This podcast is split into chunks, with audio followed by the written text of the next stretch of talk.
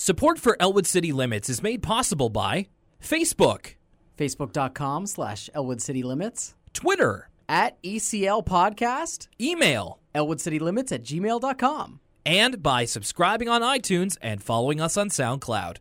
Thank you. And, and my free time.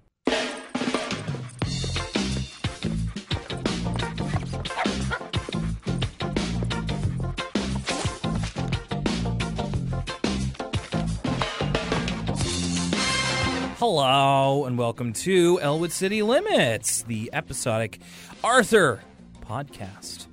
Thanks a lot for joining us. My name's Will Young. I'm the host of this fine show where we talk about episodes of Arthur, PBS's Arthur, one episode at a time. And here to help me in that task is my co host, Lucas Mancini. Do you hear that, Will? Uh, I think there's there's ghosts in the room because it's October. Ooh, Spooktober has arrived. And you know what? You said these episodes weren't going to be Halloween themed, but I think we'll soon learn nothing's more frightening than securing affordable childcare. Okay. I'll have to see where I'll have to see where you're going with this one. No, it's uh, unfortunate we are uh, recording here in the month of October 2016 and none of the upcoming Arthur episodes are Halloween themed. There there's plenty in the series, but just not at this point in time. I have my own challenge. We'll make our own Arthur Halloween fun. If you or someone you know or you just come across Arthur Halloween costumes, send it to us, whether it's on the Facebook page, the Elwood City Limits Facebook page, or at the email. Will, what's the email? ElwoodCityLimits at gmail.com. And we'll gladly repost it and give you credit. I want to see all the Arthur outfits. I got to imagine there's going to be a cavalcade this year with all the memes and stuff. They ain't they're not hard. You're right. Uh, Get yourself a yellow sweater, some ears, and bam, you're you're in business. You're in Arthur Town, baby. That's right. Good idea. And you can even tweet them to us at ECL Podcast. Love to see some Arthur Halloween costumes. I've been thinking about one myself, but I don't think it's. Uh, I don't know. I just don't really know if I have the time or the, well, really the time to try and track down the just right piece of an Arthur costume. Is it the stonewashed jeans? Is that the thing that's tripping you up? No, it's it's the yellow sweater. I the feel like sweater. I feel like the jeans are probably the easiest to get away with. Hmm, I guess so. I don't know. I was thinking about it today actually. How do you glue the ears to your your head without it getting stuck to your hair, or even tape the ears? I'm not sure. If you know how to glue ears to your head without getting it stuck to your hair, elwoodcitylimits at gmail.com. Sure. All right, so we've got ourselves another full episode of Arthur. Of course, you can follow along with us. In fact, that's the best way to get the most out of your podcast is to watch the episodes and then listen to us talk about them. Uh, you can find them on the internet. We trust you. Go go fishing and see what you find. So we started off today with Arthur babysits, which is uh, we're full, we're full of debuts this time around. So. Uh, start off the episode. Arthur's taking care of baby Kate and DW, looking after Kate mainly. Um, DW making faces at Kate. It's weird to me because Arthur is way younger at this point than I was ever allowed to be in the house by myself, let alone taking care of another kid. uh, it seems, I, hey, Arthur is pretty responsible, as we've already seen through Arthur's pet business, kind of. But he seems like he's got a good head on his shoulders for taking care specifically of DW, who seems actually pretty amicable in this episode in terms of behaving. And I, Yeah. I guess it's still weird. He's pretty young to be having full reign of the house, I think. It's true, and uh, he's a, he's a very a very old eight because he's able to bottle feed his baby sister and whatnot, and uh, seemingly be trusted with it. Yeah, I took uh, I took the babysitting course when I was in junior high, so really, That's around when I did too, as well. Yeah, something stuff like that. So definitely was not thinking about that when I was eight years old. But mm, well, you do what you got to do. Arthur telling DW about his pa- his past babysitters, in that uh, not how kind of they all had their hangups, like Mrs. Gutter. Is, is she the golfer one? That's the golfer one. this is crazy. I I am taking Arthur at face value here. Like I'm assuming he's not exaggerating these stories. So we see flashes of each babysitter. Mrs. Gutter is playing golf. She's using drivers. She's not putting. She's like driving golf balls in their home. Hmm. this would cause serious damage. Yeah, yeah, no, it's It's like that game that came out on Xbox Live, Dangerous Golf, I think it's called, where it's like you shoot a golf ball at all this fine china and it all explodes. This is real life dangerous golf. it's incredibly irresponsible, is what it is. Uh, you're right about that. You know, somehow that didn't that didn't click with me the first time, but you're totally right. Then there was Mrs. Schmagady. Someone was a little tired that day on the writing team. They were like, "Can we call her Mrs. MacGrady?" no, we already have a character called that. Mrs. Schmagady. Ms. MacGrady, I guess. All right, let's wrap it up. Sure. Let's go. Let's do lunch. Who made cookies but was very clumsy? She's a she's a moose. She's another or deer. No, she's more of a deer because her antlers kind of stick out more. Yeah, she kind of looked reindeer esque, and she was mad because the house wasn't designed to her specifications. Right. Uh, she couldn't fit her deer antlers in. That'd be like my house. My doors are all really low to the ground, like a hobbit hole, because my family is very short. Okay. Uh, but she seemed like, of the babysitters Arthur talks about in the scenario, she seemed like the least totally irresponsible. I guess, but also I guess she's used to a house that allows for a woman of her carriage. But uh, it, it still, you don't want somebody that, that that's that easily irritated and didn't seem to be handling responsibilities too well. True. And the worst was Mrs. Featherfoffer. Oh my goodness, we've all had a babysitter like we've all had a Mrs. Featherfoffer at one point in our lives. I assume. Um, she's like completely ignoring them. She's watching her stories. I can only assume some sort of authorized Coronation Street or Soap opera. yeah, some s- d- General Hospital, something like that. Uh, and she just wants Arthur to go to bed. He says, "But it's daytime." Doesn't matter to her. She just wants to watch her story. She seems terrible. Yeah, it's weird. It's like one of those things that is kind of like if you played maybe more sinister music under it, like her telling him to go to bed at like two o'clock in the afternoon is kind of kind of weird. Like it's kind of messed up. Uh, did you have any babysitters or big babysitter memories when you were a kid, Will? I mean, not really. I I had I had a few of them, and uh, I didn't. They were all pretty cool. Like, well, I had an older sister, so uh, seven years older than me. So she used to kind of look after me a fair amount. We had like a her friend across the street would do it sometimes. Of course, younger could use the money. Um, and then after that, I'm trying to think of when I would have been allowed to stay home by myself. Probably junior high. Yeah, around when I was 13, I think. Yeah, I mean, I, I, I don't really remember now that now that you mention it. So I remember my babysitters in linear order. Let's go, okay? Oh. So, Star, this is my first memory. Okay, I was at Star's house, this lady who had this horrible kid, this evil child. Uh, and she would babysit me, and I remember she made cinnamon buns, but I didn't like them because they had raisins in them. Oh, Yeah, oh, But that's not the oh. worst part. So her demon child, I must have been five or six at this point. Her demon child cut my hair with these these scissors, and he ruined my hair. How old were so, you? Uh, five or six. and so uh, we stopped going back to stars. And then there was Susie, who I liked because she had an NES, but my sister didn't like because she was very strict. Ah. And then when I was a little bit older, there was Nicola, and I liked because she had a Nintendo 64. So you could see the through line here Yeah, okay. on my babysitter rankings. That was also um, uh, my sister's friend across the street. She had uh, that was my first time playing a Sega Genesis. Yeah, my neighbors, they had a, when they babysat me, Crash Bandicoot 3 Warped was the name of the game. For me, it was the original Sonic the Hedgehog and X Men. Those were. I don't know what the had. Genesis X Men's like. It's pretty good, you know. Sonic the Hedgehog, it's no Sonic 2. no. Sonic 2, you get to play, you get, you get your idiot kid brother or sister to play as Tails, and they think they're helping, but really, Tails just auto. Hey, hey, I'm gonna let you guys in on some pro Sonic 2 strats. Tails just kind of follows Sonic. Shh. Uh, also noticed the Read's incredibly small TV when Arthur was a when Arthur was a boy, a little boy. I didn't notice that. It was like one of those ones you really would have to squint at. Like, good thing Mrs. Featherfoffer had glasses. so Arthur summarizes by saying, "Some people say babysitting's real pain, and I don't know why. Because it's the easiest job on earth."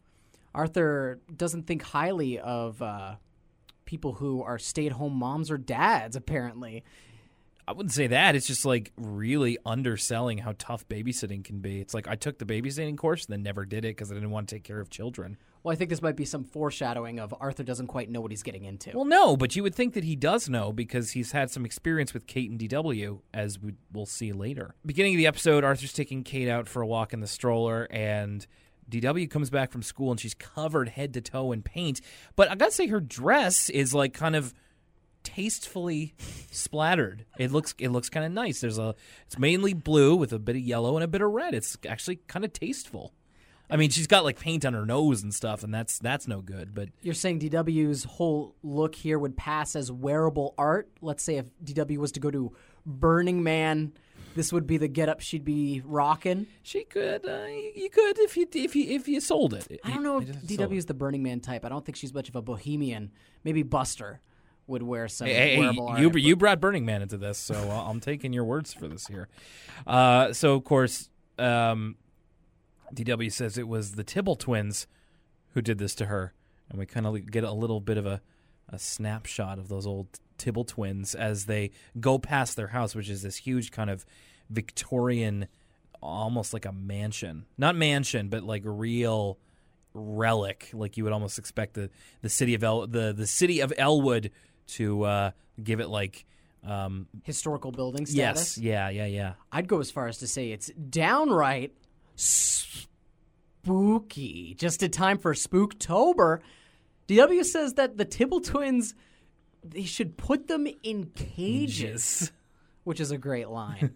And I mean, you can tell immediately. It's of course, so it's Timmy and Tommy Tibble, and you can tell them by their different colored neckerchiefs. Do you write down which one's Timmy and which one's uh, Tommy? Timmy is in the blue one, Tommy is red. Look at that. You don't even have to look down at your notes to remember that. I'm ju- impressed. I just remember the line of dialogue all these years later. Uh, no, it's that's that's how I remember it. First thing you hear when they come out of the door, uh, uh, like a cat, like like running out before them, maybe to escape the Well, well, actually, they're spraying out the babysitter. Oh, We're talking about the first time here. Oh, I that's what see, I see. I'm a little second mixed up. That's what happens the second time. They're spraying the babysitter with like a super soaker, and they're both yelling like, "Hey, DW! I said it louder!" And it's just like screaming, and you get you get the sense immediately that these kids are on. What was the name of what was the name of Star's kid? Oh, I don't remember. I just remember he was a demon. But he's uh, they're on the same level. I know the what you're saying. They're on the same level, and you can immediately tell of just like, man, raising those kids is a full time job. God bless Mrs. Tibble. so they're is- voice actors. I I can't quite tell, so I might be making a fool of myself here. But are they actual children or are they? I looked. I looked up their voice actors, and I believe that their voice, their their ages, would have been consistent with them being kids. right because most of the kids in Arthur are voiced by women, which is very common for Uh, well, children's voice yeah, acting. Yes, but uh, DW voiced by a boy. uh, I also picked up right away that the Tibbles sound realistically just like children, Mm-hmm. like they got kids in the booth, which is was refreshing because until you get shows like Adventure Time much later on, that wasn't that common in the '90s. It sounds a lot more authentic. S- They kind of split, but before that, of course, they chased away the babysitter, Mrs. Tibble, who is consistently on an even keel. So hats off to her. Is uh, looking for a new babysitter, and Arthur, or well, DW volunteers Arthur to do it. Which you know he could have just said no. Yet Could've just said another he episode where someone talking up Arthur directly negatively impacts him. Yeah, but this is in a sense of just like she's talking him up as a babysitter, and he could have just been like, "Oh, sorry, no, I'm busy." He actually seems kind of game though. Yeah, Like, weird, he- weirdly, and there's no even there's not even really talk of payment. Yeah, and that comes. We'll get to that later, Later. on in the episode. But I have things to say. Let's just say, from what we know so far, Arthur's terrible with money. He's not good at the he's not good at the closing part. So he's going to go uh, look after them this afternoon, babysit them. So he uh, meets his friends at the Sugar Bowl. Says he can't uh, play uh, baseball, I think it was, or kickball maybe. Uh, he's got to babysit the Tibble twins. Conversation stops dead, and Prunella says, "You don't mean the terrible Tibble twins?" And I'm like, "Are there two sets of Tibble twins here? Do we need to distinguish?" She's been she knows of the Tibble twins because her sister babysat them once, and she still has nightmares about it. Cut to like a really freaky shot of Prunella's sister awake screaming, and we get an extreme close up on her face.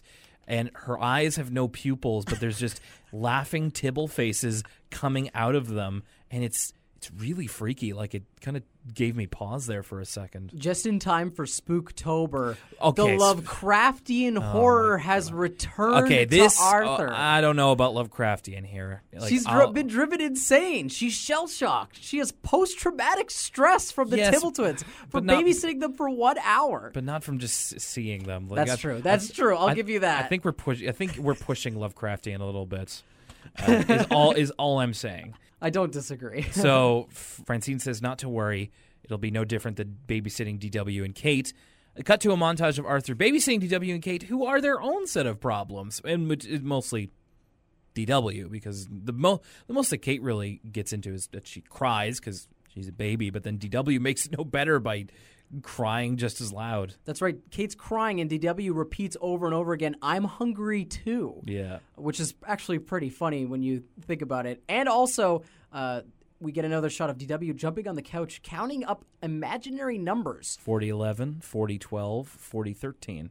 I wonder what happens when she gets to 50, 11, or 12. I guess we'll never know. Just think of the Tibbles as a little worse than your sisters, and then Arthur just says, I gotta go. Uh, now it's starting to set in. so his friends see him off, and then Prunella just says as he leaves, We may never see him again. It's a really good line. Yeah, it's good. So Arthur shows up. This is when they chase the cat out. Right. and uh, or the chat the cat is chased out, and Arthur kind of takes a look at the surroundings as the Tibble twins are just r- running around and screaming as is their wa- as is they are wont to do, and then Arthur's imagination kind of gets away from him once again because he imagines the kind of destruction that these two can cause with everything in their house kind of toppling over. Well, so earlier you mentioned how it's kind of a Victorian, really old house. Uh, and once we see the inside, again, fitting with the haunted mansion aesthetic of this episode, uh, they. It's it's got some really weird antiques. Like there's a full suit of medieval armor With like a with like an upright axe. And like a grandfather clock. The grandfather clock I get, especially for the old timey house. Sure. But who's got a medieval suit of armor? Must have just inherited it. Is Grandma Tibble like a collector? Could be. It reminded me of like that part from Uncharted Four. Where, Uh, uh, uh. oh, oh, spoileth, Haven't, spoileth. haven't played it yet. Yeah, You still you'll need, know what I mean. Um, You still need to loan me that. so Victor, uh, the Tibbles, Yes. they truly are the embodiment of chaotic neutral. I don't think they're necessarily evil, but the Tibbles are just chaos incarnate. Yeah. When they see something, they want to destroy. I, I don't know if it's so much that they want to destroy. It's I I mean I think. Granted, I know that this is the the the idea of the podcast, but you may be looking into it a little bit too much. I think it's it's really really all it is is just that they're just especially rowdy young boys, and it's they're not even like they're not even like fueled by destruction or anything. They just want to they just do the fir- they want to do the first thing that they think of, and it's usually a bad thing. They have no respect of like boundaries or like there's no, nothing sacred to them. You, you know what? You have a point, but that's why they're chaotic neutral and not chaotic evil. No, I, that that I'm not disagreeing on you with. Yeah. It's just kind of the, you know, I, again we kind of need to dial it down from like mass lords of chaos to, you know, just you, I, it's Spooktober. I got it on the brain. we did. All right, I'm not I'm not with this Spooktober thing. This is this is not my idea. So Mrs. Tibble leaves Arthur with it, and as it cuts to her outside, she closes the door, and she just goes, oh.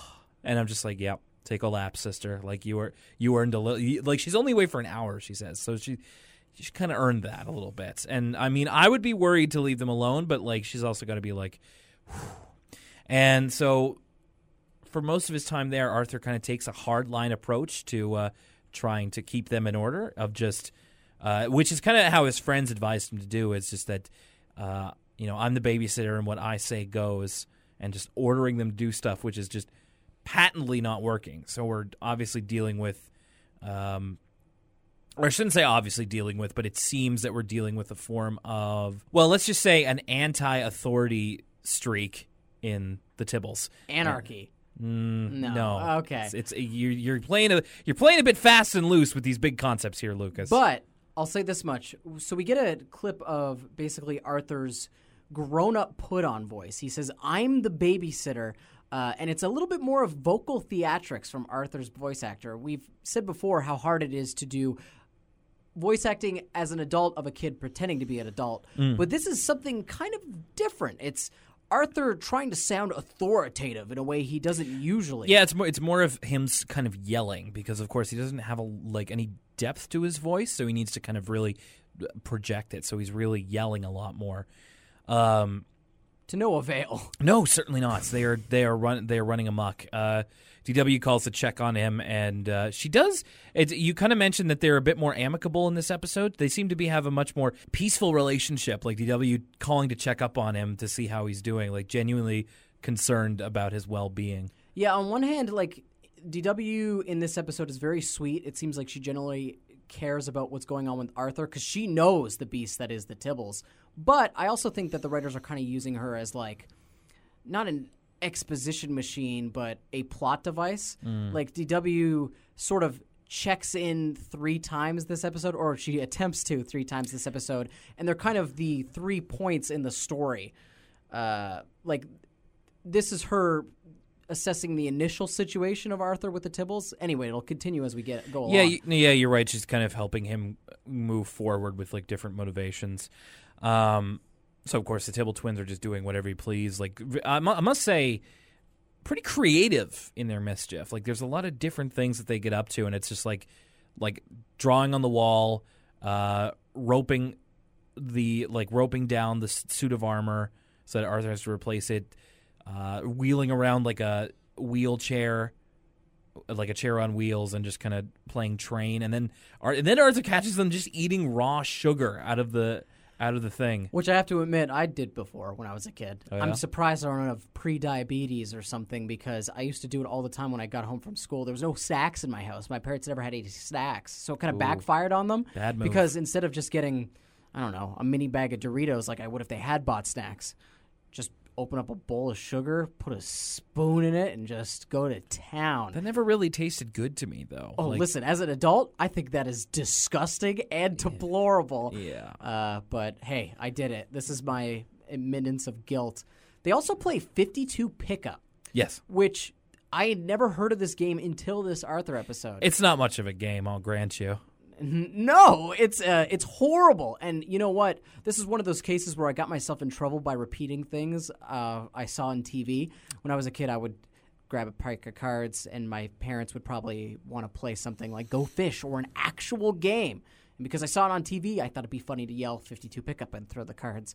They weren't happy about it, no matter who I tried this No. party trick with. No, no, because 52 pickup is so boring and awful. I can imagine them being upset with you. It's fun for maybe like half a second when you're throwing the cards. No, yeah, no, and the only yeah, really, it's re- uh, like a split second, and then it's like an afternoon of torture trying to find them all.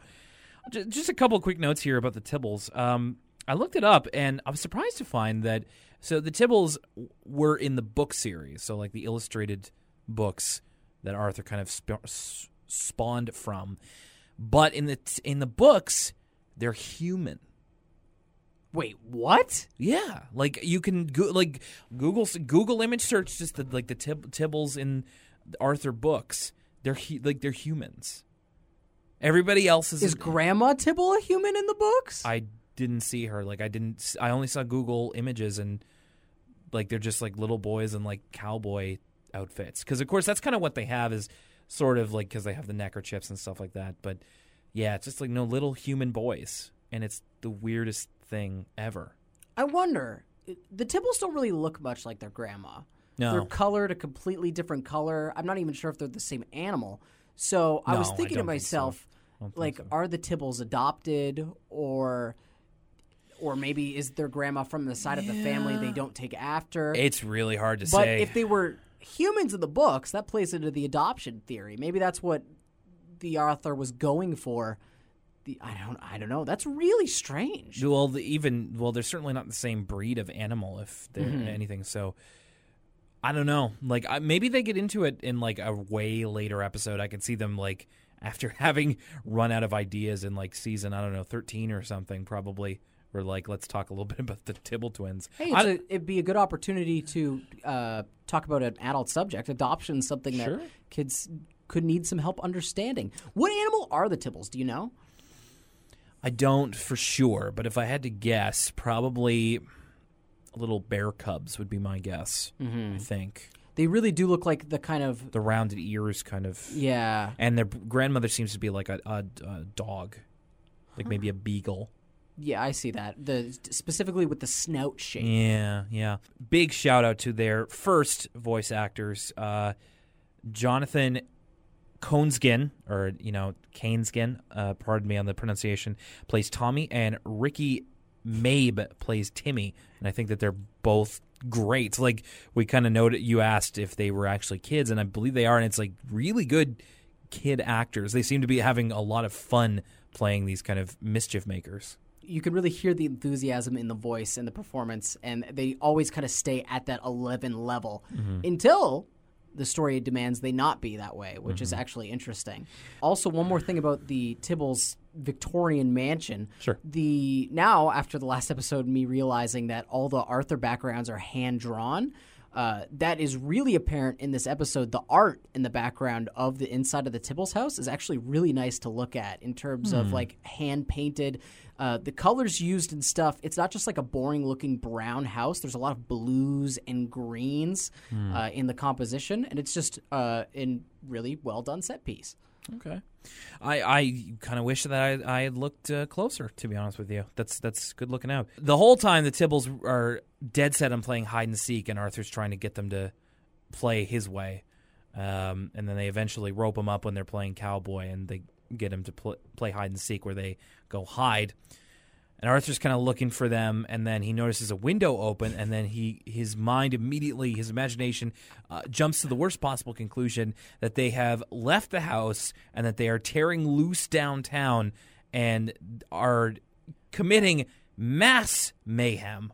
Arthur says, I'll be in trouble, and so will the town. Yeah, uh, we see this imaginary scenario. The Tibbles go full Jumanji, letting all the animals loose in this zoo. I, I just simply chalked it up to cartoon super villainy by unleashing the animals, that do- including the dangerous ones like the lion and the bear. we get this great like It's it's like it's like the halfway point of Twelve Monkeys in this.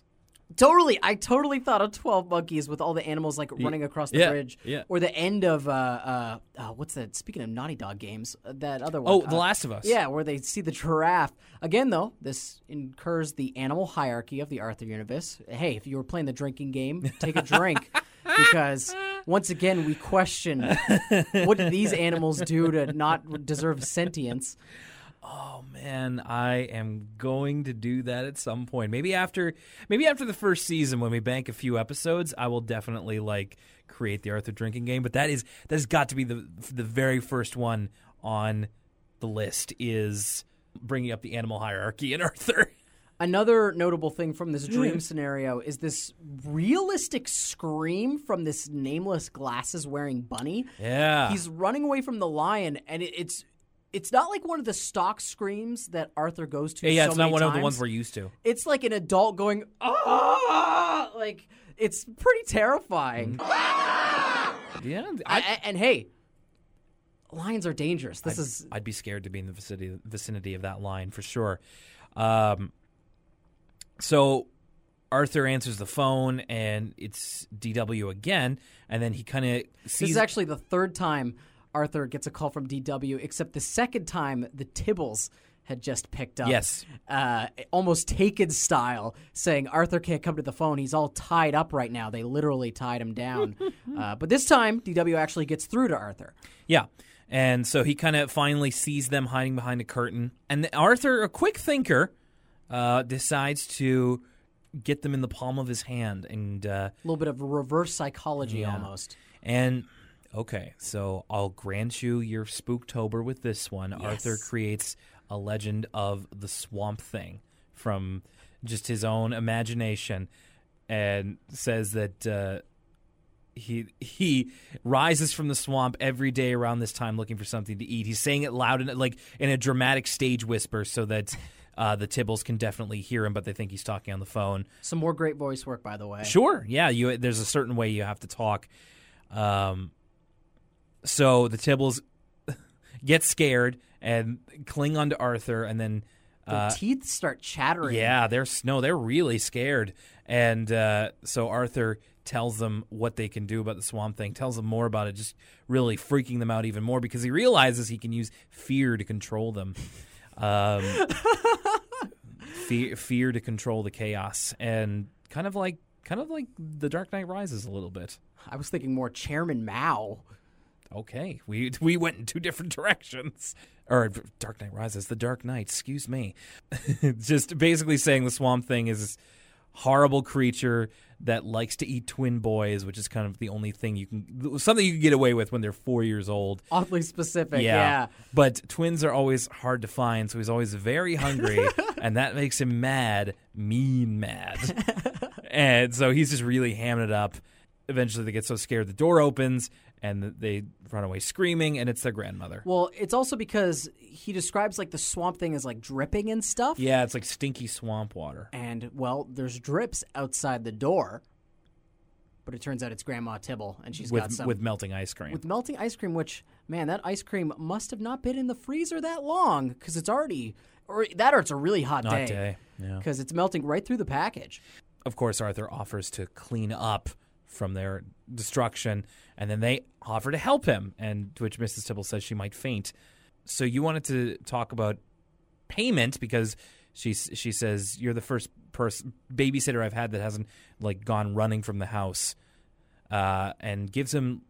It was like one bill, right? It's one bill, and I paused it and I tried to zoom in as close as I can. CSI over here. it it it was kind of like a stylized number, so I can't tell for sure. At first, I thought it was a two, but of course, there's no such thing as a two dollar bill in America. I don't know about authorized America, but I can only assume it was a one dollar bill.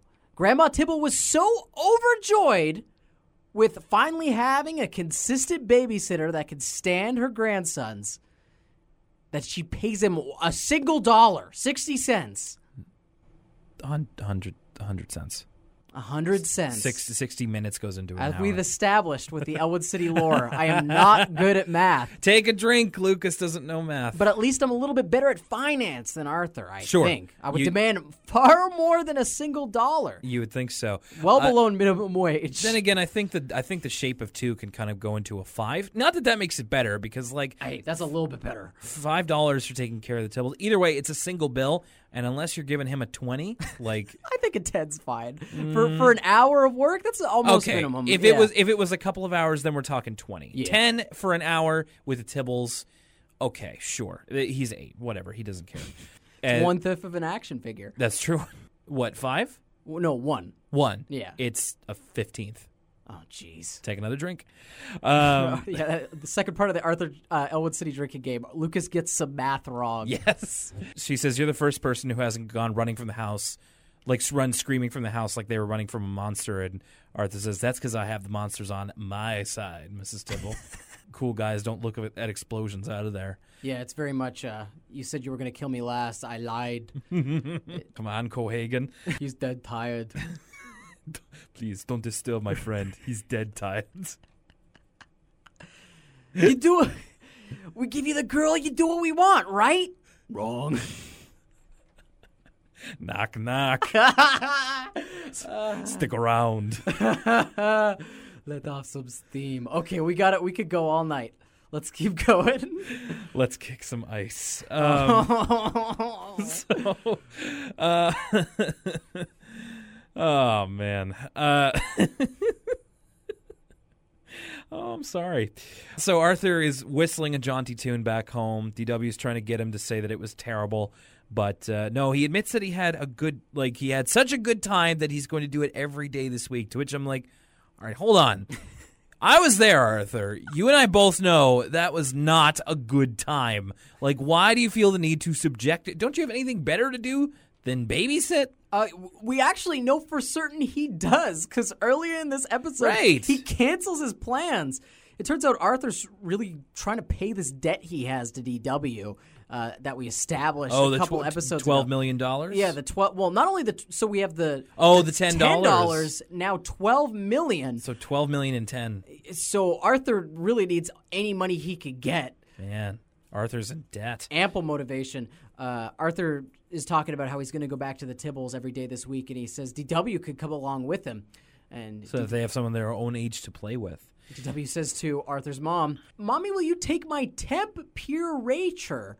I feel My te- really my sick. temperature. I noted. Temperature, yeah. So, yeah, that's and that's the end of the episode.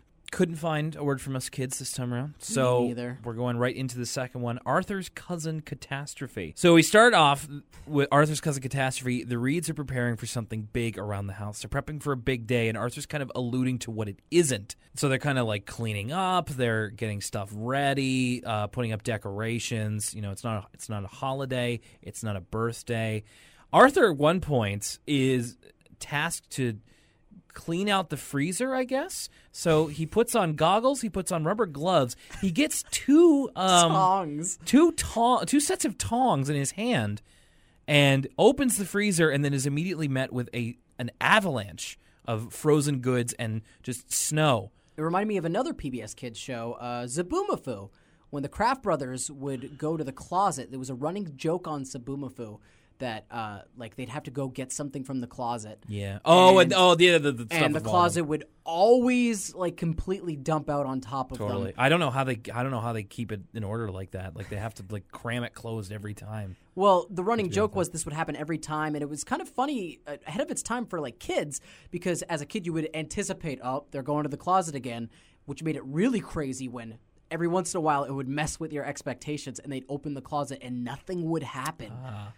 I don't think I ever saw those episodes, but I did like Zoboomafoo a lot. I always liked to see what kind of food they would yes, feed what him. food were they going to feed him? Because they had that machine, and then they would just be like, "What's the food going to be today?" Oh, it's a banana. And it's like, "Here's here's bananas, Zoboomafoo," and that's how they make him talk. and then he, yeah, turn claymation. no, and, uh, well, yes, pu- uh, like they would have a puppet for the live action, and then claymation. I love the claymation parts; they were great. Yeah, there was that drill guy. They were like my favorite parts of the episode. Maybe one of these days we'll do a Zoboomafoo podcast. man. Until then, let's They, hear about these. they would all be the same, though. That's, That's the problem. That's true. Hey, in this one, this one, the Kraft brothers come to their closet and check this out. It, it fell on them. Some Lovecraftian horror came out of the closet. and Cthulhu fell on the Kraft brothers. And we couldn't, and we and we couldn't do math. Kratt, Kratt brothers. Right. if they Wait, were- really? Yeah, K R A T T. Oh my goodness! Oh no! I've thought this for my entire life. They were the Kraft. This is your brothers this is your equi-aqua of the episode. of mac and cheese fame.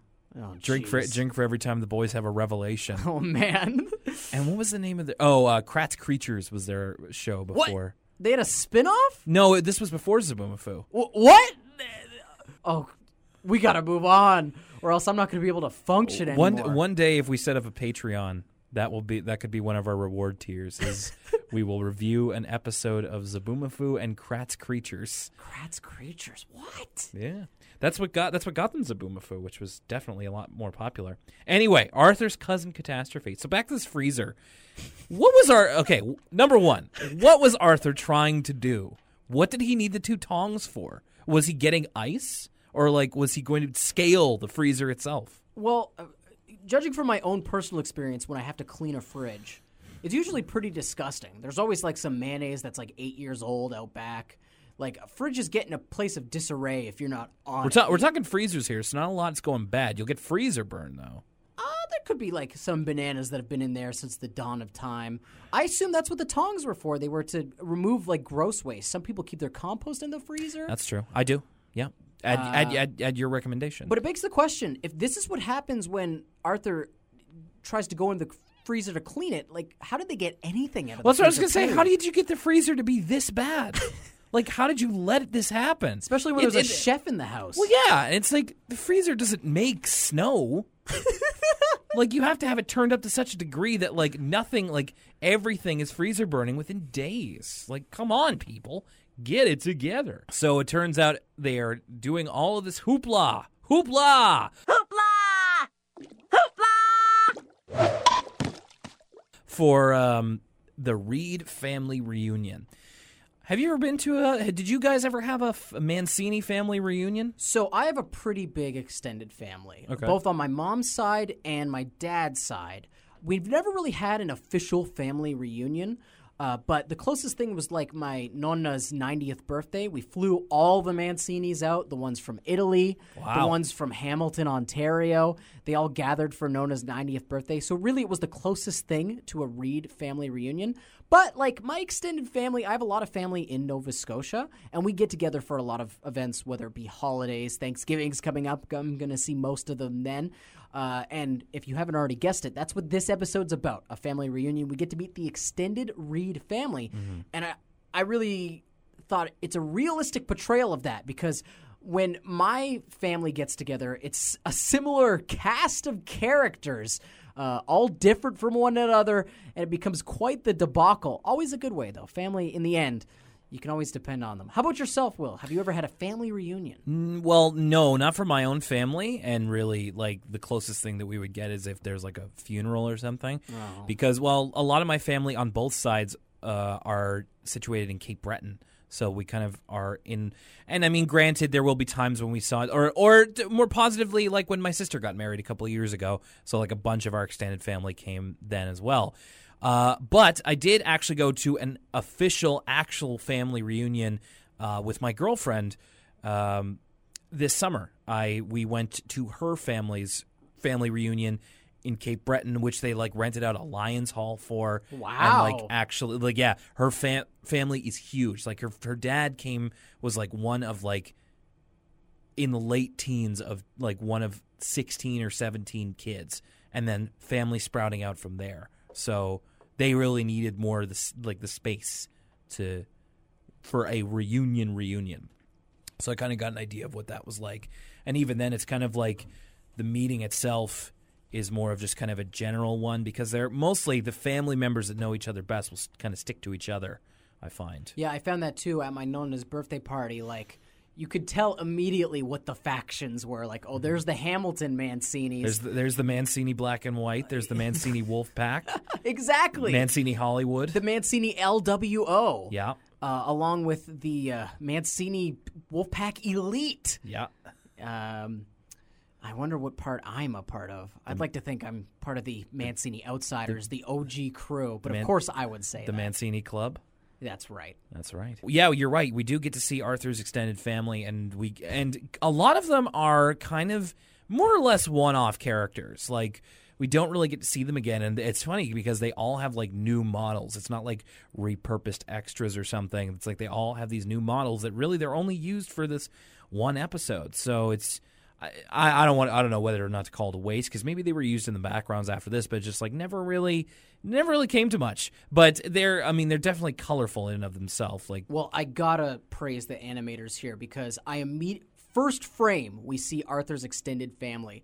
First frame, I had to pause it. I was laughing so hard because they perfectly embody the stereotypical uncle and aunt and cousin like Yeah, immediately. it's, yeah, it's like a, uh, like I don't know if they're ever really given name. They're not really given names, but it's like his aunt and uncle, and I was not sure what side they were on, but um, yeah, it's like the the kind of more rotund uncle who's who's much hairier, and he's kind of like He's balding. balding. He's got the camera going on, and the much slender, taller uh, wife who's a bit of a bit of a, a busybody. I think the wife had. I think the. Oh, see, this is. I tried to figure this out too. I'm not sure. I don't think the wife is directly related to Arthur's mom by marriage because we kind of get a peek in their relationship in flashes in this episode, and it doesn't come off as me as to Oh, her. Uh, I remember now. Her, her name is Loretta. Loretta, and I don't know the uncle's name, but God, I don't know if they ever said it. do I love this guy? Yeah? I love Arthur's uncle so much. So immediately he steals the scene. He's got his mustache and his cartoonishly he looks large. like, he looks like Captain Lou Albano playing Mario. It- and he sounds like him too. Like he just needs the rubber bands in his face and he's Captain Lou. He goes, he says, he goes, don't just stand there like the Mr. Piano Man invite us in, huh? Which doesn't make any sense. What is he talking about? Well, hold, well, hold on. It's because Arthur plays piano. He knows Arthur plays oh, piano. Oh, I thought he was making like a Billy Joel reference because he seems like the type of uncle that would just throw out some random Billy Hey, Joel si- reference. hey, sing me a song, Artie. You're the piano man. Hey, Let hey, us- the piano, man. Hey, play it again, Sal, like a Casablanca. You ever see the old movies? They used to make movies better when I was a kid. You friggin' idiot. I love this guy. You oh could- my you- god, I love Arthur's You uncle. I want a spin-off show, Frasier style, all about Arthur's. When I was your age, I went to the multiplex and saw Taxi Driver for two bits, That's and I got and I got a ham dinner with it. you could see six movies for a nickel. You just had to walk to the theater uphill in a snowstorm both ways. Then you'd have to stay overnight in the multiplex, and then make you clean out the deep fryer so that you could ha- pay your way, Your or else he'd, or else he'd ship you home on a cab, and then your father would get mad at you. Beat you a switch. This is He, he goes. Arthur tries to give them like a schedule because there's a lavish day of activities planned. Right, right, right. And and I should and I should mention before you go on that he meant he's of course he's bedecked with the camera, which is the supernova flash, and that's kind of his mainly mainly more more or less his character. We're really attributing more character than he was given in the show, which is fine. But his is kind of like the annoying uncle who likes to videotape everything. So Arthur tries to hand out this schedule, and he goes, Yes. "Fun is my middle name. I don't need a list to have it." Yeah, he just he I love this guy. he take he takes it from him and then swiftly just throws it behind him. it's just like It's actually kind of rude, but that's this guy's personality. He likes what he likes. He's also got his his his uh, son Ricky, which we get flashes of. Ricky's got this. He, he kind of seems like the kind of stereotypical cool uncle. He's got a backwards baseball cap and some loose fitting pants. yeah, pants. he looks he kind of looks like a jerk, like a real nine real '90s Bart Simpson type. Hey, his dad thinks pretty fondly of him. He gets every chance he gets. He talks about his son Ricky. That's my boy. He's my firstborn. He's my only son. I can't have any more. He's gonna inherit the photography business. Ricky, I'm gonna buy you a photographer like your father. I married into the Kodak fortune. Okay. Ooh, I'm a little out of breath. Take a sip of water. Here. oh man, I can't wait to get back to this guy. Like I didn't I didn't pay him as much mind as you did, but man, I'm glad that he worked for you. With their family, so it's like he's got his cousin Ricky, he's got his other younger girl cousin who they never name, and then the elusive and mysterious cousin Mo, who Arthur immediately has anxiety flashbacks about how she used to treat him at previous family reunions and kind of going back into Arthur's memory when he was like first very little. I gotta say, in kind of the, these two episodes, we see flashbacks of little Arthur. He was probably about DW's age before he needed glasses. He was real cute. Like, I wrote that down too. Cute little glassesless Arthur in his beige shirt. Like, He's a, yeah, he's just a, he's he's just a little cutie. He's and they got a little overalls on him. He's just like it's cute. Mo Mo kind of seems like a little st- a little stinker. Uh, kind of maybe maybe five or six years old.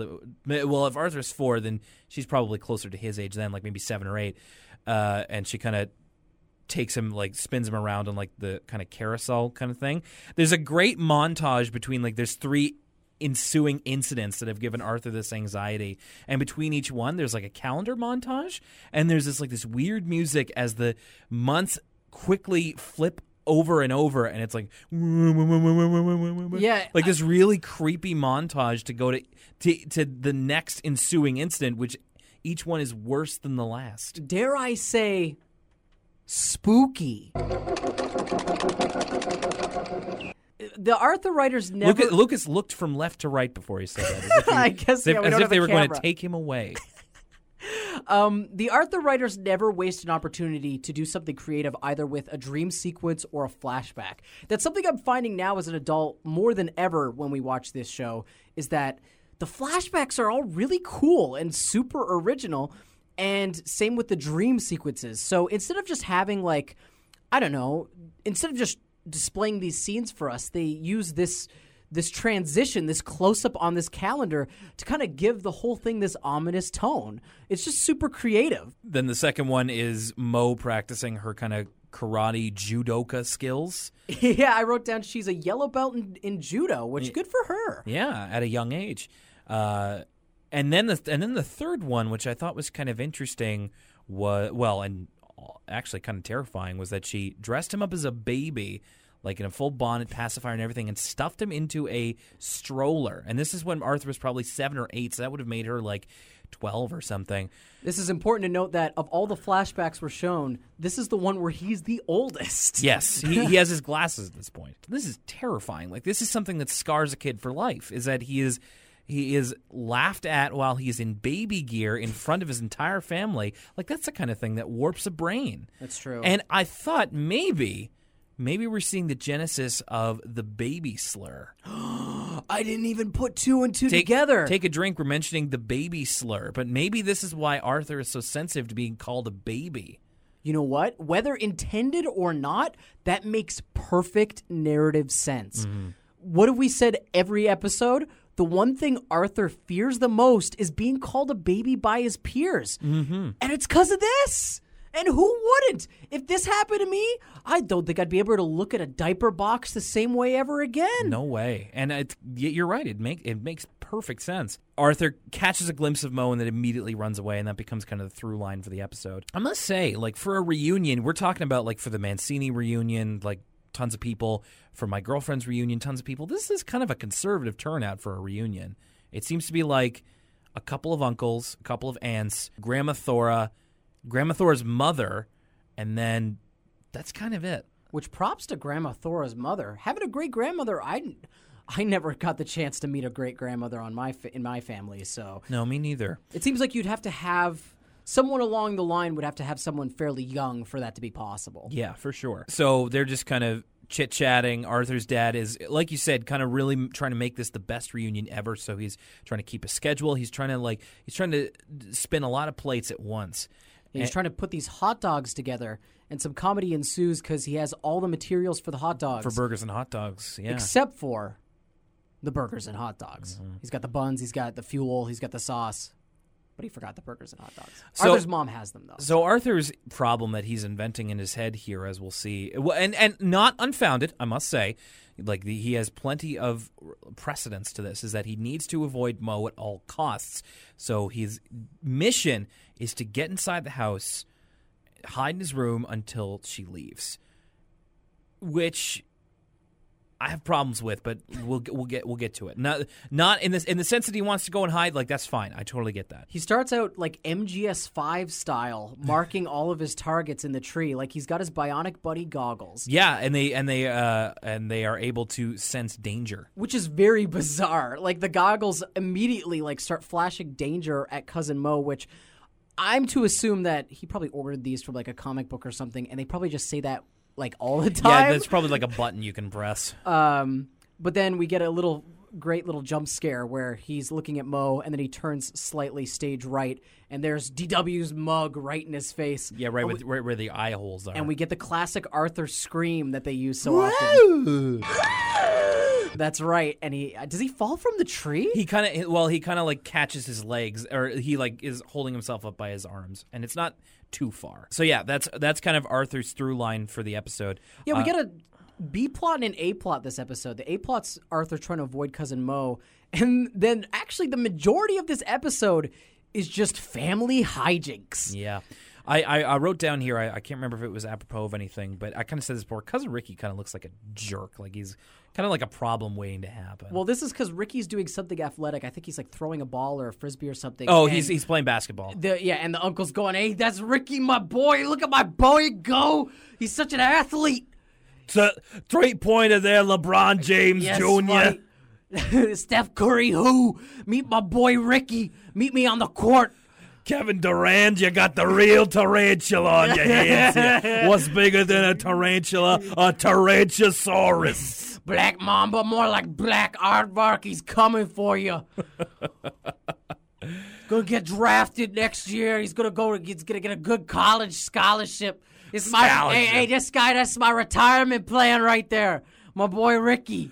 We're going to get fat on that sweet NBA draft money. So as much as I love Arthur's uncle, I despise his wife. This lanky uh, uh, aunt character. I didn't think there was a whole. She didn't really ho- say a whole lot to be despised. So she she goes to help Arth- help in quotations Arthur's mom with these burgers that have been causing so much trouble. Well, And she digs out this the flip Flip-o-matic. Flip-o-matic. that she bought obviously from some horrible as seen on TV store. For, Flipomatic, it's probably OxiClean, ShamWow branded slap chop yeah, Flipomatic. One of this garbage. as seen on TV. the only kind of present you get someone you barely know or care for. right. And she insists, even though she uh, Arthur's mom has a spatula that works perfectly fine, she insists on using the Flipomatic. And Well, because it was a gift that she sent her, and she noticed it was unopened. And she says, "Maybe you don't know how to use it," so decides to show her how to use it. Because think like, it's it- her. It's, I think it's her tone. As we're describing these events so far, they're not eliciting the same negative reaction as they were when I was actually watching the episode well, because it's not. I because she's kind of oblivious to it. She's not like condes. I don't find that she's like condescending or anything. She's just kind of not, not very self-aware. I, I guess I think there's like a few flashes of character moments a little bit later on, but maybe maybe this is all me. Yeah, I think you Uh, may be reading a little bit too much into this, but it does lead to a f- fun gag with Mr. Haney, where it's like the flipomatic is like spring loaded and with like three things, so she sets it too high and they go flying. And this It's is also when- got like three prongs. Yeah. So you Well, that's what I mean. She can do three at one time. Three burgers burgers at once, but it also has like settings so you could flip the burgers super high in the air. yeah, Not which a I lot of purpose to no, it. you don't really need to do that. But But it leads to Mr. Haney uh, stepping outside, setting himself up for failure by proclaiming what a wonderful day it is, and then getting three burgers in the in the mug, like three burgers to the grill. uh, Mr. Haney is, and you can take a drink on this one too. He's wearing his C. Right leisure wear. Yes. That's the first time we've seen Mr. Haney in a t-shirt, flip flops, and shorts. And His, he, go- like his real exercise gear. Like he goes say. outside and he goes, "Ah, what a perfect day! The sun is shining, the air is clear, the burgers are the burgers." And then whap, three burgers and then square in the three face. burgers landing on his face is enough for him to say, "Screw it, I'm not going outside today," which I understand. Yeah, dude, like Mr. Haney, like the flashes of Mr. Haney's life we've seen so far. I feel like this day was like the one bright spot in his week. He's got to deal with kids about to fail, accidentally sticking lollipops in places instead of Kleenex, all kinds of stuff. So this was the highlight of Mr. Haney's week, and it was ruined by by a meat hailstorm. I wanted to highlight kind of the Arthur's family member that annoys me the most, and that's his nerd cousin, who kind of intercepts him as Arthur is headed towards the door, and kind of sneaks up on him, and he's kind of like. He's he's a nerd because he is trying to show Arthur his comic collection that he brought with him in like a briefcase or something, and he's kind of dressed like in sort of like a proper like child suit, and so he's telling him about like how he's got spot he's got Spider Guy number one. He's also got issues of Mister Stupendous and Mega Metal. Is he also wearing like vampire teeth? That's the thing is that uh, what I was going to say is that bothered me when I was a kid is that he's got these he's got these two front teeth that are like pr- prominent, and I think I think that the idea is that they wanted him to kind of have buck teeth. Oh, I thought he was But wearing because the but- suit. I just thought he was wearing you're vampire right. cosplay. But you're right. Is that he has like these? They look like vampire teeth. And you know what? That's kind of that fits with your like nerd assessment because that's something that nerdy kids do. They wear their Naruto headbands to school. But I, can see. but I don't. But I don't know because you would. It could. I don't think that he was like wearing a vampire costume. Like it didn't seem like that to me. It seemed like more of just like a suit. It wasn't like he was wearing a cape or something, which is kind of which is kind of what you need. And he wasn't like no attention was paid to it. And like we see him in another episode and he's not oh. wearing he's still got the teeth. And I think that they're supposed to be buck teeth, but you're right. They look like vampire fangs. And that's what I always thought when I was a kid. Spider Guy number one kind of looks like Spider Man when he has the Iron Man spider suit with like the arms and it's the yellow and red. It's kind of Spider Guy number one. He's kind of orange or purple. But Yeah.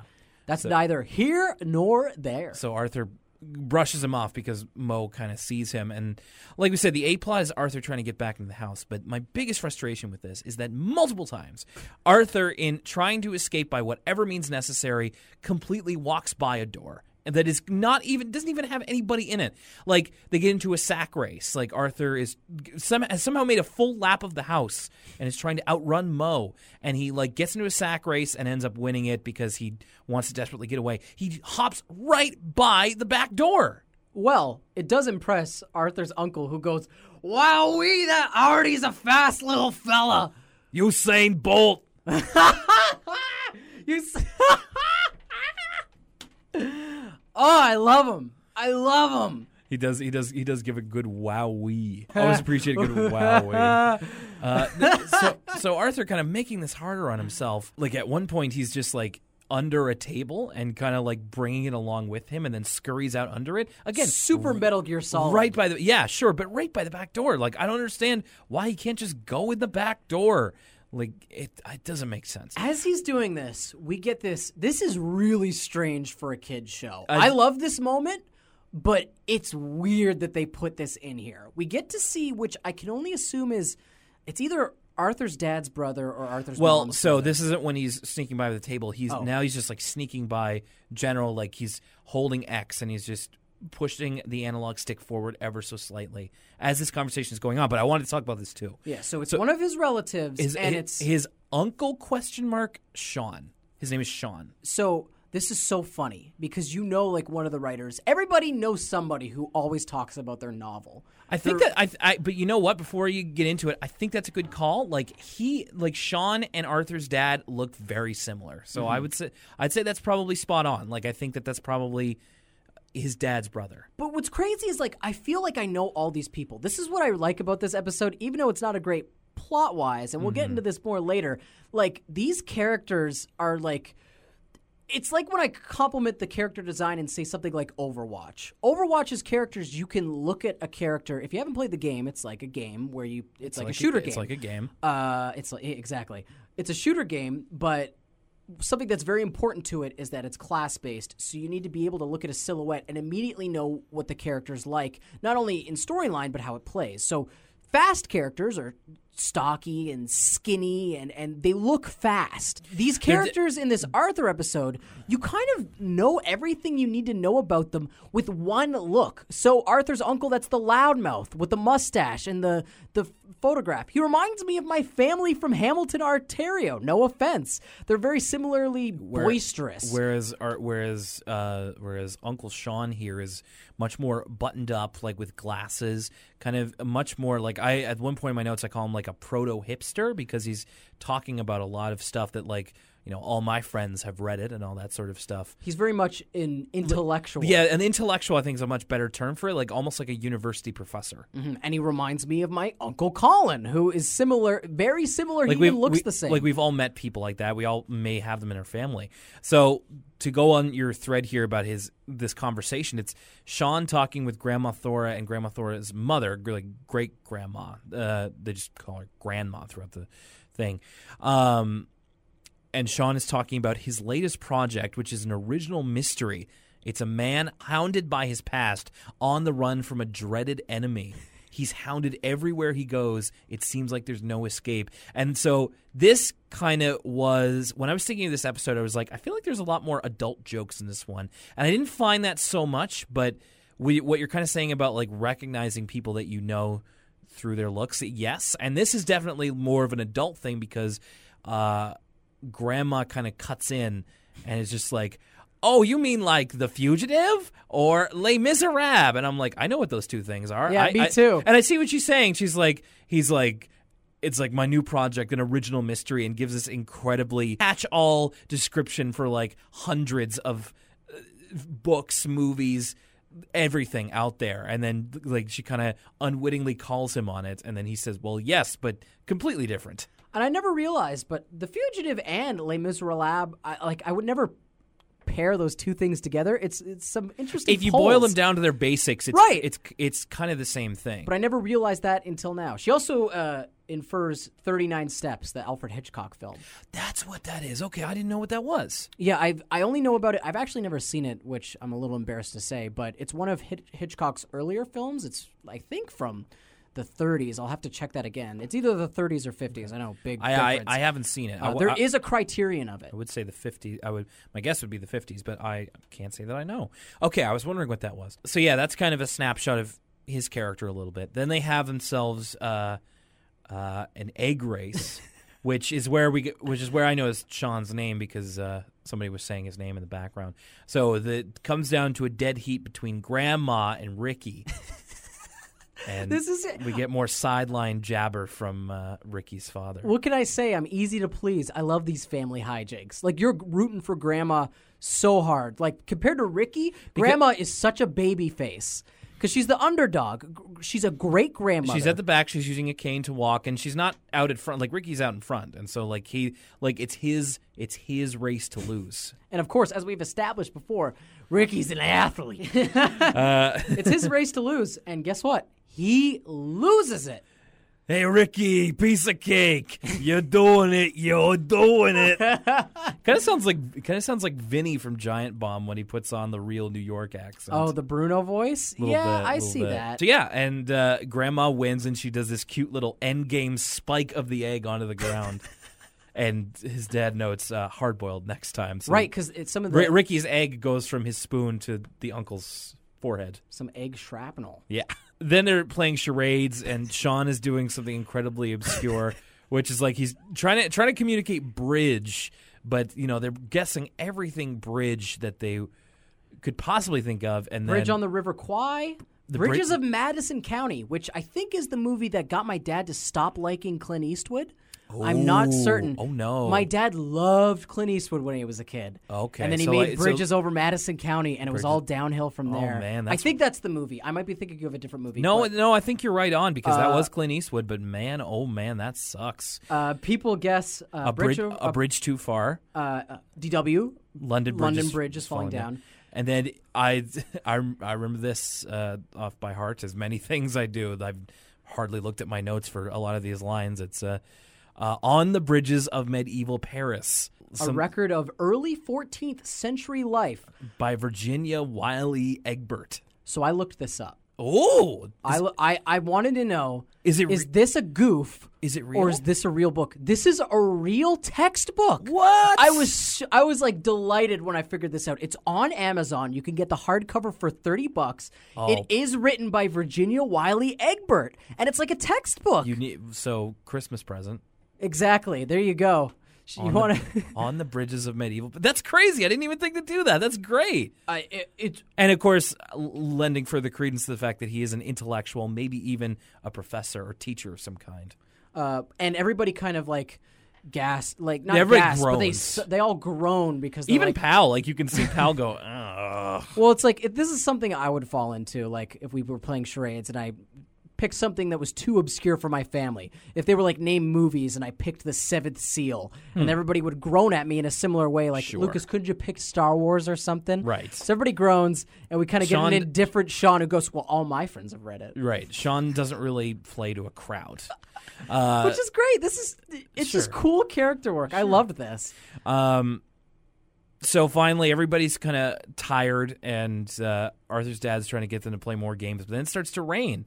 Uh, thunder, actually. Well, so Arthur's dad's trying to get them to play musical shoes, which I'm not. I, and so he's got all these wooden galoshes. yeah. I guess you play it like musical chairs where you got to hop into the shoes before someone else did. But also, and this is very topical, mind you, Arthur's dad is decked out in full on clown gear. Which, hey, if this was 2016, I'd be a little sus of Arthur's dad. Why's he got that clown gear? Huh, Arthur's dad? What are you What are you doing with that clown costume, Arthur's dad? You know what I'm saying? He's a good, he's a good clown. He only clowns for good. is he though, or is he taking part in Spooktober? Oh my god, why did I let you do this? So they all run they all run inside and this is when Arthur finally gets inside. When everybody else is inside. It took him this whole time. He this could have been so easy. He overbooked this like WCW. Maybe maybe the doors were locked. Also, when everybody goes inside, right, it starts raining. Arthur's dad is so desperate to follow this itinerary. He goes, maybe that was just a sonic boom. What? excuse me, excuse me. What? Hmm. What does that mean, Arthur's dad? What are you talking about? Who hears lightning and th- who hears thunder? I goes, oh, it's probably just a sonic boom. Does that naturally occur in nature? I'm honestly act- asking. This isn't a rhetorical question. Like, have I been missing out on this sonic boom phenomena? Was Guile off screen, and Arthur's dad was aware of no. him? Sonic sonic boom is a noise that's created when a jet goes over. Okay, It's it's it's the it's like it's related to the Doppler effect. It's when like a when a fast aircraft flies over, the effect that you get afterwards, like the sound and kind of the feeling, is called a sonic boom. Because, So, like- because the Doppler effect is related to the sound that carries when something passes my you. goodness, I didn't know you had such a That- deep knowledge of aerial engineering. Thank you, Encarta ninety six. The Doppler effect was uh, an entry in that Encarta encyclopedia that had like an animatic. So I remember that. I should have ordered that instead of the uh, On the Bridges of Medieval Paris textbook. No, now we can make better use out of on the bridges of medieval Paris. Ar- Arthur and DW kind of meet each other in the basement, and DW says maybe the road will wash out, and Mo will have to stay with us all week. And Arthur's about to lambast her, but then he hears the piano playing, and he goes in. He goes in the room and he sees Mo playing the piano, and I think it's meant to imply that she's doing it well but I found that her style of play was a little odd because like the way that they draw her playing, it's not like fingers on the keys at first. It's really she's kind of like slamming her hands down a little bit, but she's playing what seems to be pretty well. I don't know. It's difficult, right? Because when you see people play piano skillfully, their hands move so fast. It's kind of hard to see what's Yeah. going on. Maybe the animators were trying to capture that because it's also hard to like. It's hard to draw fingers if you've ever tried to draw Yeah, fingers. I'm no artist, and even I know that. Sure. Uh, I can't tell, but I didn't even catch on on that. I think Well, this be- is well because at one point she kind of makes a little mistake, and that's what Ar- that's what spurs Arthur on to kind of correct her and like actually make contact with her. Is that she's kind of trying to figure something out, and then Arthur kind of plays it for her next to her. So right before this, I think this is the moment that kind of colored my opinion of Arthur's aunt.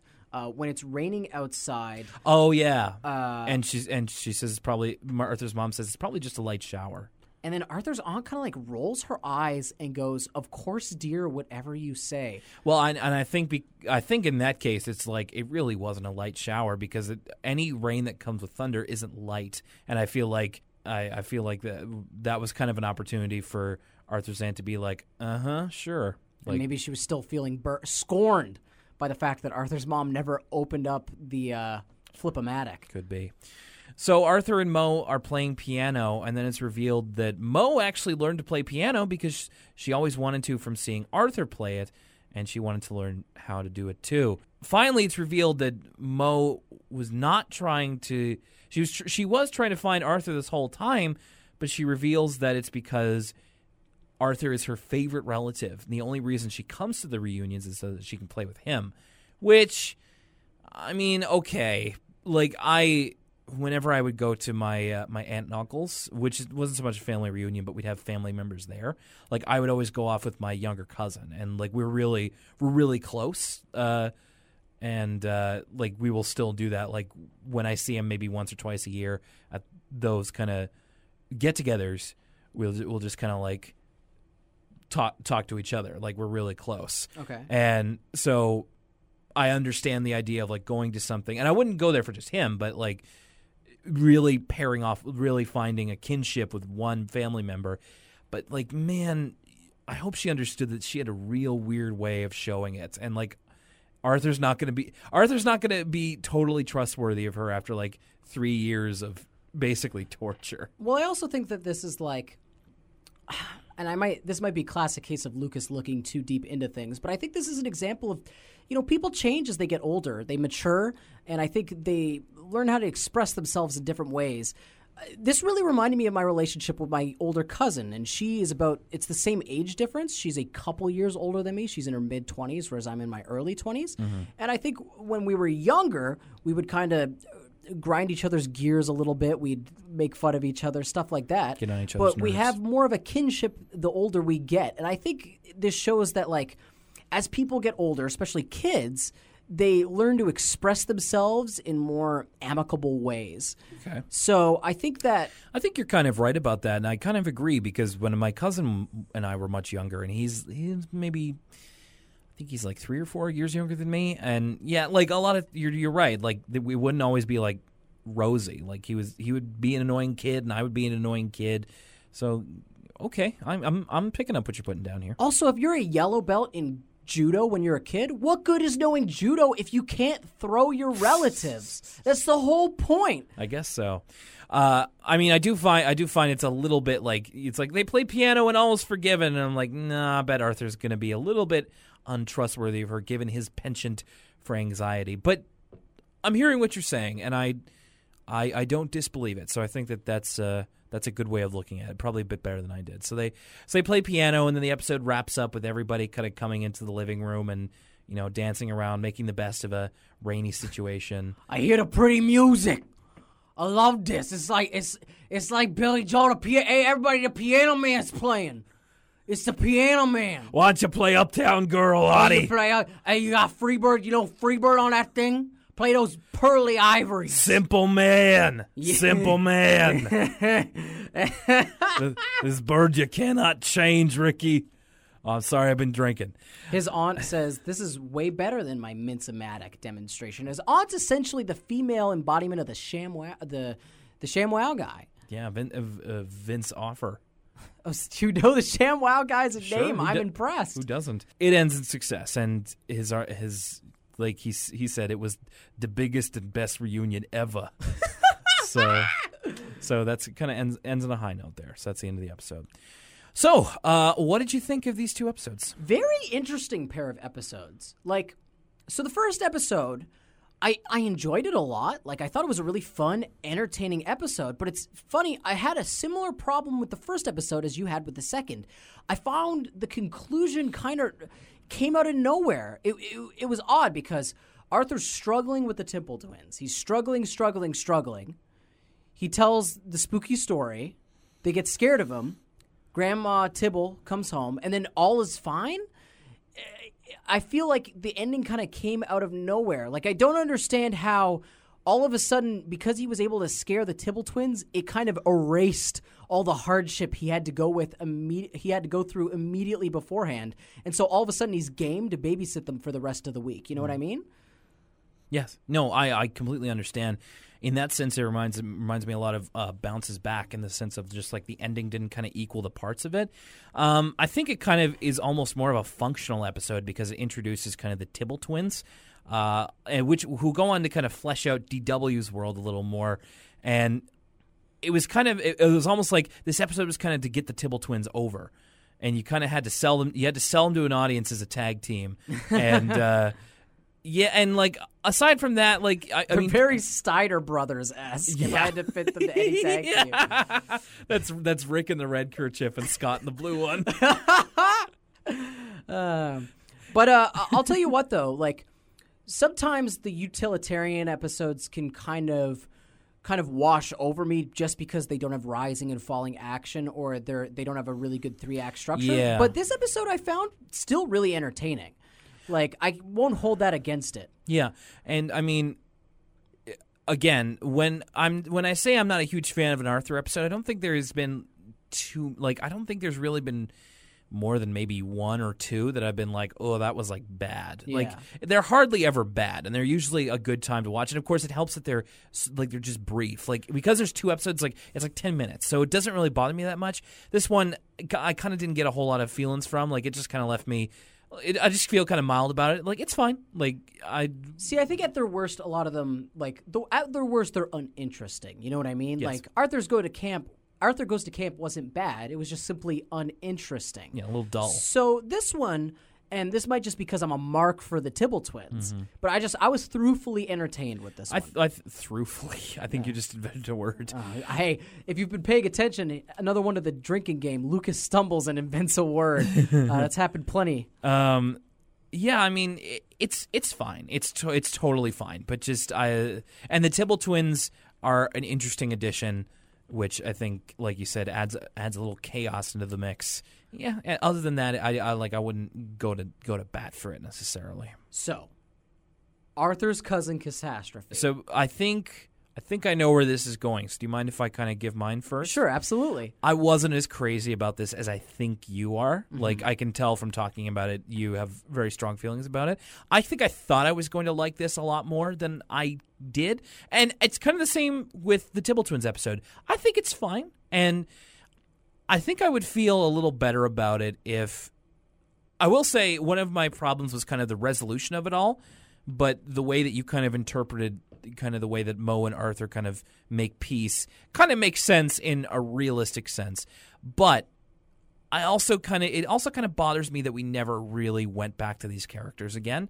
So I feel like it's kind of a little bit of a, a bit of a throwaway, like which maybe not th- maybe throwaway is a little strong, but like kind of a A one-off. uh, maybe filler. Like if we're talking in like terms of like if this were an anime, it would be like a filler episode. Which filler episodes can be fun, and this one pretty much was. This but is- also, but this also is the equivalent where all the characters go to the beach Sure. in an anime. yeah, yeah, they yeah they go to the hot springs. Yeah. I liked it fine, but it, it just kind of it didn't do much for me beyond that. So, what did you think?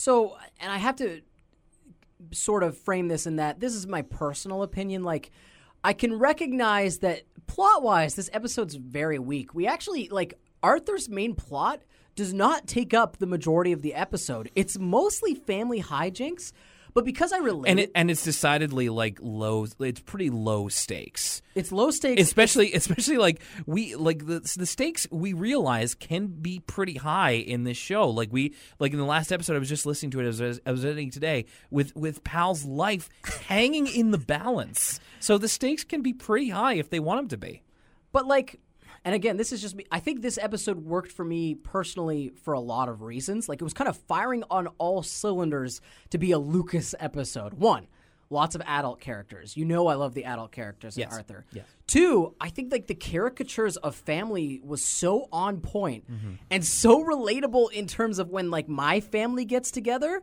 that I just thought the whole thing was hilarious when we're seeing spots of the family. Uh, and I think what we did have of the Arthur storyline, I think it's because I saw it differently from this perspective of I think when people mature, it's easier to bury the hatchet because you're like, oh yeah, weren't we silly when we were kids? And now that we're adult, we could just be friends because this is what happens when you reach a certain age. Because I was already viewing it through that lens, I think the main plot worked a little bit better for me than it did for you. So all that said, like I really, I had a great time watching this episode, and these two episodes as a pair, they're a weird mix. Like this was a weird pair of episodes. Like one mm-hmm. of them is very much not filler. It introduces a whole new dimension to the Arthur universe in fleshing out uh, sort of DW's universe with the Tibble twins. And then this other one is just sort of an excuse for the writers to be like, look at Arthur's family. Look at his uncle. Look at this guy. Hey. I don't know. I had a great time watching this uh, Arthur episode as a whole.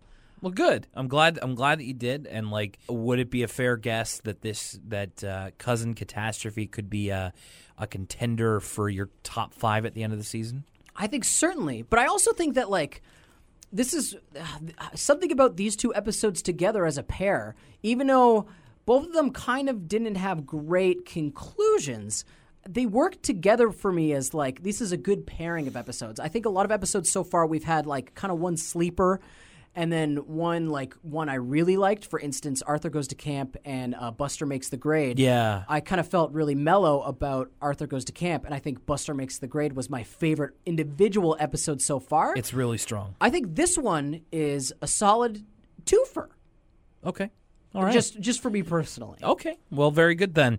I'm glad you enjoyed it. Hopefully, you enjoyed uh, talking about it with us, and thank you very much for listening. Uh, and of course, we will leave you to next week. Um, coming up next week, uh, kind of two that I don't remember very well, and I'll, and I and I and I like that because I I like when I'm going into things with a little bit of a, a, a new. Like I like I need to kind of refresh my memory. Next week we'll be talking about Arthur's birthday and Francine Frensky Superstar. Interesting. Yeah. So I'm interested. There's bits and pieces I remember from each of them, and I'll be happy to uh, to talk about them once again. Uh, thank you very much for listening to Elwood City Limits. We really do appreciate it. Of course, you can find us Facebook, Elwood City Limits. You can find us on Twitter at ECL Podcast and email us with anything you like, elwoodcitylimits at gmail.com. Uh, rate and review on iTunes. We really do appreciate it. You can also find us on SoundCloud if iTunes isn't your bag. And yeah, And hey, homework for the audience. Oh. If you see Arthur costumes, uh, send us in those pictures. We'll try and repost them and credit them best we can. And also, if you have ideas for the Elwood City drinking game, I'd love to hear some of those. I can almost guarantee you that like that's the way that I will get my girlfriend to listen to a podcast if I make it into the drinking game. That's how I made her a wrestling fan. Is that I made the Royal Rumble a drinking game. So this is this is gonna happen. Maybe it may, it may be an end of season treat. Of course, the end of the season coming along. I'll, we have got a long way to go as I look at the episode list, but maybe for the end of the season we'll do a little special episode and that will be part of it. So I will keep that in the back of my mind. Would always love your suggestions, and of course you know where to put them: Facebook, Twitter, email, and all of that. All right, Lucas, what do you got to say? Don't just stand there, Mr. Piano Man. Invite us in, huh? Invite us in. Thanks a lot. This is Elwood City Limits. My name's Will. That's Lucas. Good night. Happy Spooktober, everybody. All right, this will be some fun cutting room floor time filling. Get all warmed up. Will's not even here, so I could say whatever I want about him. Just you, the listener, will get to hear what I think of Will. I actually think he happens to be a pretty stand up guy, but don't tell him I said that. It'll be our little secret. I've been watching Naruto Shippuden. It's really terrible, but sometimes it's like I don't know. It's mostly nostalgia. It reminds me of when I used to watch it when I was a kid. And uh, right now, it's all about Sasuke. And what can I say? He's pretty cool. And Will's back. Shh, it'll be our little secret.